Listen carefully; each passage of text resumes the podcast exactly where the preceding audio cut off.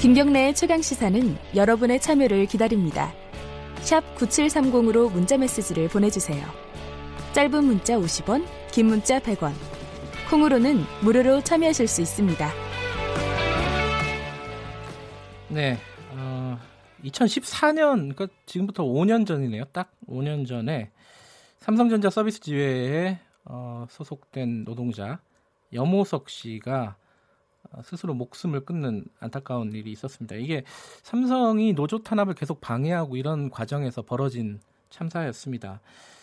그런데 이제 이후에 지금 밝혀지고 있는 것들이 이 염호석 씨의 장례식을 치르는 과정에서 시신이 탈취되고 이런 어처구니 없는 일들이 벌어졌는데 뭐 삼성이 배후에 있었다는 거는 누구나 다 알고 있는 일이죠. 그런데 여기에 경찰들이 삼성을 사실상 어, 도와주는 그런 역할, 삼성의 손발이 돼서 어, 그런 어떤 장례식을 방해하고 어, 어떤 염호석 씨가 남긴 어떤 유서라든가 이런 부분들을 은폐하고 이런 부분들에 이제 경찰들이 관여했다는 정황들이 계속 있었는데요. 얼마 전에 공식적인 발표가 있었죠. 진상조사위원회에서요. 어, 뭐 아직까지 밝혀지지 않은 내용도 많습니다. 어, 경찰 수뇌부가 어디까지 관여되어 있는지 이런 부분들은 뭐 아직 전혀 드러나지 않았죠. 관련된 얘기를 어, 오기형 삼성전자 서비스지회 대외협력부장 연결해서 나눠보도록 하겠습니다. 안녕하세요. 네, 안녕하세요. 오기영 부장님은 2014년도에는 어, 노조 활동을 하셨던가요? 네네. 아, 현장에 있었습니다. 아, 현장에 계셨군요. 뭐, 누구보다도 잘 아실 거고요. 일단 좀 궁금했던 게, 2014년에 염호석 조합원께서 이 스스로 목숨을 끊고요. 그 당시에 이제 유서가 있지 않았습니까? 그게 네. 유서가 노조원들이나 어, 이쪽에는 공개가 안 됐었죠 당시에는.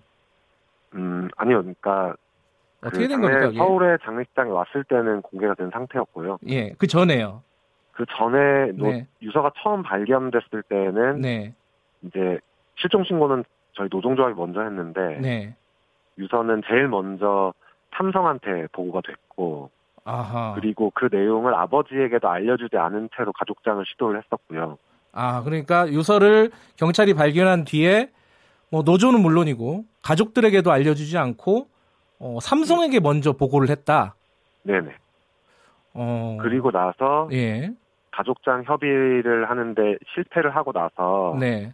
아버님이 어쩔 수 없이 이제 시신을 보러 왔을 때 그때 이제 처음으로 유족에게 유서가 네. 공개가 됐었고 그래서 그 당시에 삼성 관계자들은 네. 삼성전자 미래전략실이나 이런 데에다가 네. 보고를 하는데 뭐라고 보고를 하냐면 네. 노동조합 유서가 내장이 있는데 노동조합이 모르게 처리하고 있습니다 이렇게 보고를 하고. 아, 그 유서 내용이 정확하게 뭐였죠 그때? 그러니까 유서는 여러 장이 있었는데 그 중에 이제 부모님께 쓴 거하고 노동조합 동료한테 쓴 게 따로 있었는데요. 네. 부모님께는 뭐 죄송하다. 네. 그렇지만 그렇겠죠. 자기의 희생으로 네. 대한민국 노동자들이 조금 더 나은 삶을 살 수 있으면 잘못된 선택은 아닐 거다. 음흠. 굳이 노동조합이 승리하면 그때 장례를 치러달라 네. 이런 내용이었고 네.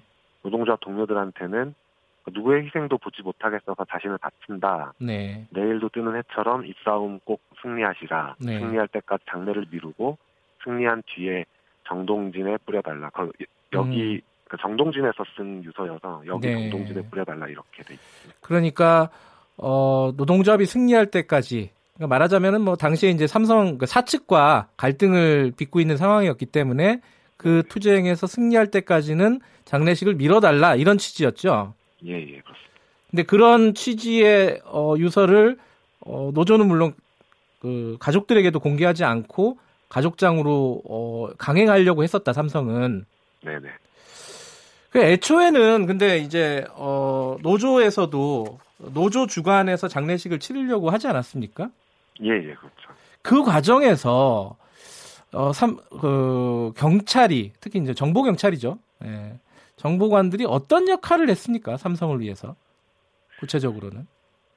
그러니까 처음에 그 실종 신고를 했는데 네. 실종 신고한 그 정보를 초기 동향 정보나 뭐 이런 정보를 노동조합이 실종 신고했으니까 노동조합이 제일 먼저 알아야 되는데 그렇죠. 근데 그런 것들 삼성에게 일단 제일 먼저 제공을 했고 네. 그래서 이제 삼 그 유가족 그 아버님을 섭외를 해가지고 아버님하고 이제 그 가족장 시도를 하게 주선을 경찰이 하고요. 네. 근데 그, 그 주선이 실패하니까 네. 아버님이 예전에 알던 지인을 경찰이 또 섭외를 해서 브로커를 섭외를 해서 네. 브로커를 붙여가지고 다시 어 가족장으로 변경하는 합의를 유도하고 그 섭외를 한 것도 경찰이 했다는 거죠. 네네 경찰이 정보 음. 경찰 정보관 양상사 정보관이 주도해서 네. 네. 내가 아버님하고 얘기를 해보니까 이 사람을 알던데 그 사람을 어, 브로커 음. 쓰십시오 이렇게 삼성에게 제공을 한 거죠. 예. 근데 한 가지 좀 의문스러운 거는요. 경찰 정보관들이 왜 이렇게 삼성을 위해서 어, 수족처럼 어, 손발이 돼서 움직였는가 이게 궁금한 부분이거든요. 예, 그렇죠. 그 저희도 사실은 사실 이 상황이 이렇게까지 드러날 때까지 정확하게 이해하지 못하고 이해할 수도 없을 것 같은데 앞으로도. 네.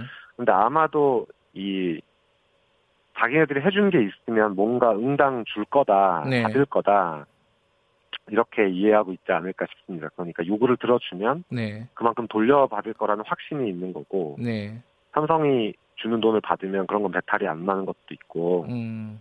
선배들처럼 삼성에 취직할 수 있겠다는 기대도 있을 거고 네.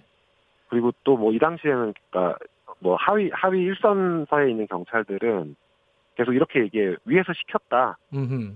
경찰청 시킨 거다 음. 뭐 아니면 뭐 경남 지방청이 시킨 거다 이렇게 음. 이야기하고 있기 때문에 또 뭐 위에서 시키는 것들에 대해서 의문 없이 계속 수행을 했을 것 같고요. 이번에 그 진상조사위 발표를 보면요. 네네. 어, 뭐 일선 경찰 정보관 중에는 돈을 받은 사람이 어, 나왔어요. 네네. 돈을 뭐 이제 천만 원, 천만 원이었나요? 이천만 원이었나요? 천만 원. 예, 천만 원을 받아서 뭐 양복 사 입고 뭐그 네. 경찰관들끼리 고기 고 먹었다. 네. 200만 원어치. 네. 뭐 그런 얘기까지는 나왔는데 지금 말씀하셨듯이 그럼 누가 지시한 거냐 이 부분은 안 나왔단 말이에요. 예, 그렇죠. 근데 이 부분은 또 수사 권고도 없었어요. 예, 없었습니다. 이거 어떻게 봐야 됩니까, 이거는? 그러니까 정보 내부의 문서들을 교류하고 있는 시스템이 있는데 네. 이 시스템이 서버에 다 저장이 돼 있을 건데 예. 경찰청에서는 그 서버에 대한 수색도 아니면 그 서버의 내용을 공개하는 것도 전부 다 거절했고요. 네. 그리고 정보 경찰이라고 하는 사람들은 일종의 카르텔을 형성하고 있어서 특히 네. 노동 정보를 다루는 노정팀은 네. 카르텔을 형성하고 있어서 그들끼리 침묵을 하면 더 위로 갈 수가 없는 거예요. 네. 그 당시에 이제 운용 상황, 경력 운용 상황이나 이런 걸 보면 경찰청이나 서울청에서 바로 바로 지시한 것들이 분명하고 네. 그래서 실제로 재판에 넘겨져 있는 그 천만 원을 나눠 가졌던 경찰도 네. 아니 서울청이랑 경, 경남청에서 시킨 건데 왜 그 사람들은 처벌되지 않냐. 그러니까요. 예. 이렇게 분통을 실제 재판에서도 터뜨리고 있거든요. 아하. 그러니까 일선 경찰들도 왜 지시한 사람들은 수사하지 않느냐 이렇게 지금 항변을 하고 있다 이런 말씀이시네요. 예, 예, 그렇죠. 음. 근데 그 부분은 뭐 지금 수사가 어, 아, 전화가 예, 그 부분은 지금 수사가 이루어지지 않고 있는 게 사실이고요. 네, 네 맞습니다. 음, 그, 그 방법은 없습니까? 예를 들어 뭐 노조가 뭐 고발을 한다든지 뭐 이런 방법은 없습니까? 어떻습니까? 예, 그러니까 이제 저희는 그이 네. 진상조사위원회가 기본적으로는 네. 경찰 개혁 프로그램으로 설계된 것이라서 네. 경찰이 내부 개혁을 하려고 했던 만들었던 거라서 경찰이 수사를 나가는 게 당연히 맞다고 생각하고 네. 그에 따라서 이제 수사 권고가 있었어야 한다고 생각을 했는데 네. 근데 경찰이 내부 개혁을 하지 않고 자기 네. 자정 능력이 없다는 게 좀 확인이 되면 네. 경찰 말고 다른 기관에 다른 국가 기관에 의뢰를 해서 네. 수사를 강제로 개시시켜야 된다고 생각하고 있는 거고요. 네. 그렇게 되면 검찰에 고발을 하는 수가 있겠죠. 음흠. 그 계획하고 계신가요? 그러면은 그 부분은?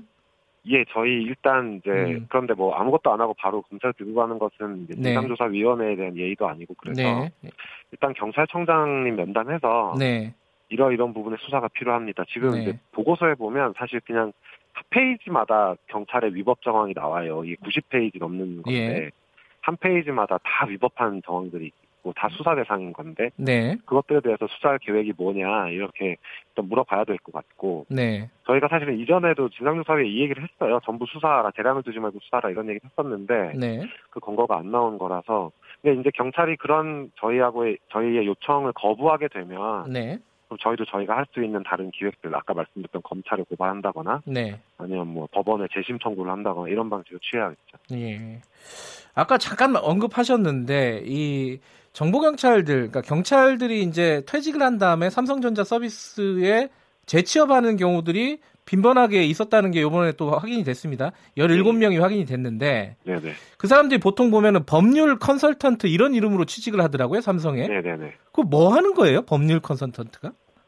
그러니까 이제 표면적으로는 블랙 컨슈머 그러니까 진상 고객들 대응하는 거다 이렇게 이야기를 하는데 예. 지금 이제 그 제, 진행되고 있는 재판에서 예. 어, 확인됐던 것들은 법률 컨설턴트를 통해서 네. 그 한편에서는 노조의 노조의 이제 쟁의 행위를 대응하고 음흠. 다른 한편에서는 마치 이게 형사과에서 수사하듯이 네. 조합원들의 비리를 수사하는 역할을 음흠. 하는 거죠. 형사과 사람들은 그런 걸 하는 것 같고 예. 정보과 사람들은 노동조합 이 쟁의행위 대응을 하는 것 같고 그리고 지금 네. 그 알려지지 않은 것들 중에 네. 지금 재판에서 나오고 있는 정보에는 그러니까 90년 1990년에 이건희 회장이 예. 경찰대 사람을 어, 채용해라 이런 지시가 있었다고 하고요. 네.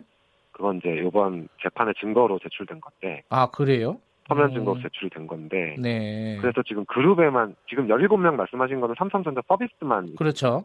예. 그런데 서비스 말고 삼성 그룹에 그러니까 예. 미래전략실에 12명이 근무하고 있다. 이런 보고가 그 내부 삼성이 작성한 문건이 나왔어요. 음, 미래 전략실 지금은 뭐 이제 사업 지원 TF로 네. 바뀌긴 했지만은 예, 예, TF. 예. 그 예전에 미전 미전시 시절에 작성한 문건이 나왔어요. 예. 그 12명이 당시에 근무하고 있었다. 경찰대 네. 출신이 네, 네. 그런 문건들이 법원에 제출이 됐다. 네. 그이 아. 사건의 몸통에 있는 강경훈 부사장님도 네.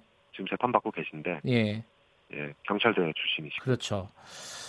알겠습니다. 아, 마지막으로요. 이, 이 여러 가지 이제 어, 사건들을 겪으면서 과연 지금 삼성전비, 삼성전자 서비스 노조는 어, 정상적으로 지금 활동을 하고 있는지 예전처럼 탄압을 받고 있지 않은지 이게 궁금합니다. 어떻습니까?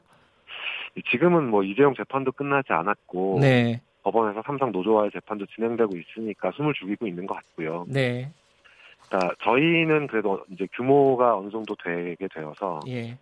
그러니까 뭐 쉽게 와야 되거나 이렇게 될 것 같지는 않은데 네. 저희 말고 뭐 에버랜드나 뭐 S1이나 이런 데서 노동조합 하고 계시는 분들 되게 힘들고 지치고 그렇죠. 음, 그렇군요. 거기는 아직도 열악한 상황이다. 네네. 네, 알겠습니다. 오늘 말씀 감사합니다. 네네. 오기영 삼성전자 서비스 지회 대외 협력 부장이었습니다.